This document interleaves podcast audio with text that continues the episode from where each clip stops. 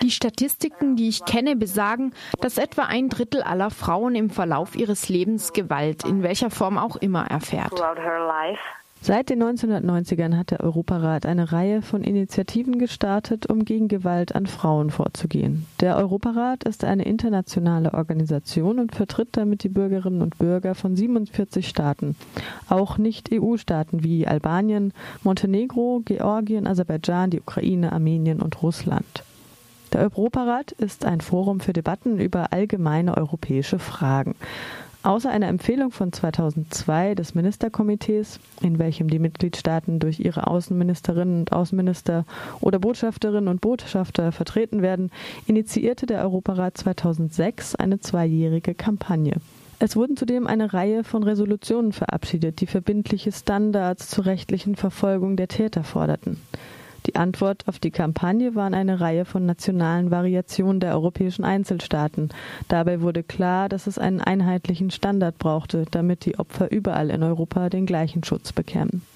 Dabei fokussierten sich die Justizministerinnen und Justizminister der Mitgliedsländer auf den Schutz von Frauen vor häuslicher Gewalt, insbesondere auf Gewalt durch den Beziehungspartner.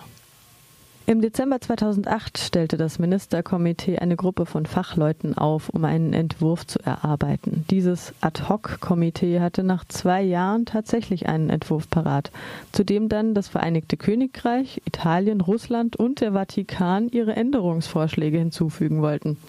Doch diese Veränderungen hätten eine Abschwächung der existenten Forderungen und damit einen Rückschritt bedeutet und sorgten für heftige Kritik. Zum Beispiel schlug Großbritannien vor, die Referenz zu bewaffneten Konflikten zu löschen und die Konvention nur zu Friedenszeiten gelten zu lassen. Der Passus blieb, genau wie die Erklärung, Zitat, Gewalt gegen Frauen wird als Menschenrechtsverletzung verstanden. Zitat Ende.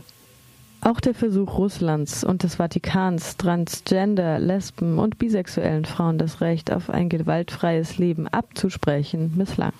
Die endgültige Variante der Konvention zur Prävention und der Bekämpfung von Gewalt gegen Frauen und häusliche Gewalt wurde im Dezember 2010 erstellt und am 11. Mai 2011 für Unterschriften geöffnet.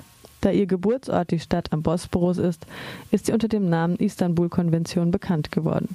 Jana Smichel-Skavkova von der Frauenlobby in der Tschechischen Republik erklärt das Vorgehen. Es ist ein Programm in zwei Schritten. Erst musst du unterschreiben und dann ratifizieren. Unterschrieben haben sie bislang 32 Staaten. Die Türkei war die erste, die die Istanbul-Konvention ratifizierte. Das war am 12. März 2012.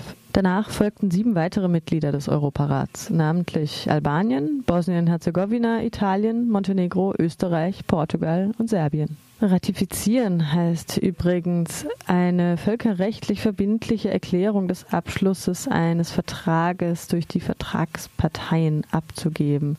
Das heißt in der Regel, das jeweilige Staatsoberhaupt bestätigt einen von der Regierung abgeschlossenen völkerrechtlichen Vertrag. In Europe there in Europa haben schon viele Länder unterschrieben und ratifiziert. Deshalb gab es sogar einen Vorschlag, dass die EU geschlossen dem zustimmen sollte.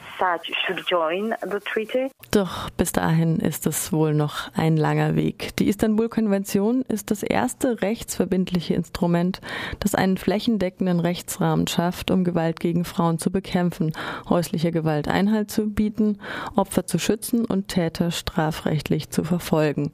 Sie ist wirklich umfassend umfassend und dazu hier einige Beispiele. Artikel 4 beispielsweise verbietet eine Diskriminierung jeglicher Art, weder aufgrund Hautfarbe oder Herkunft noch aufgrund der sexuellen Identität der betroffenen Frau. Das wird weiter unten dann noch etwas spezifiziert. Es werden nämlich Anlaufstellen für asylsuchende Frauen und eine gendersensible Prozedur beim Asylbeantragen gefordert. Unabhängig vom Residenzstatus der betroffenen Frau darf sie nicht in ihr Heimatland zurückgebracht werden, wenn ihr dort unmenschliche Behandlung, Verhaftung oder Folter droht. Das gilt auch bei Frauen, denen nur aufgrund einer Ehe die Immigration möglich war und die dann aber vom eigenen Partner misshandelt werden. Gender meint übrigens die sozial konstruierten Rollen, Verhalten, Attribute, die die Gesellschaft für Männer und Frauen angemessen erachtet. Genderbasierte Gewalt ist dementsprechend Gewalt gerichtet gegen Frauen aus dem einfachen Grund des gesellschaftlichen Geschlechts, Gender. Artikel 3 der Istanbul-Konvention sagt unmissverständlich, Frauenrechte sind Menschenrechte. Gewalt gegen Frauen meint sowohl physischen, sexuellen, psychologischen als auch wirtschaftlichen Schaden oder Leid und bezieht sich explizit auf die öffentliche sowie die private Sphäre. Sie stellt eine Verletzung der Menschenrechte dar.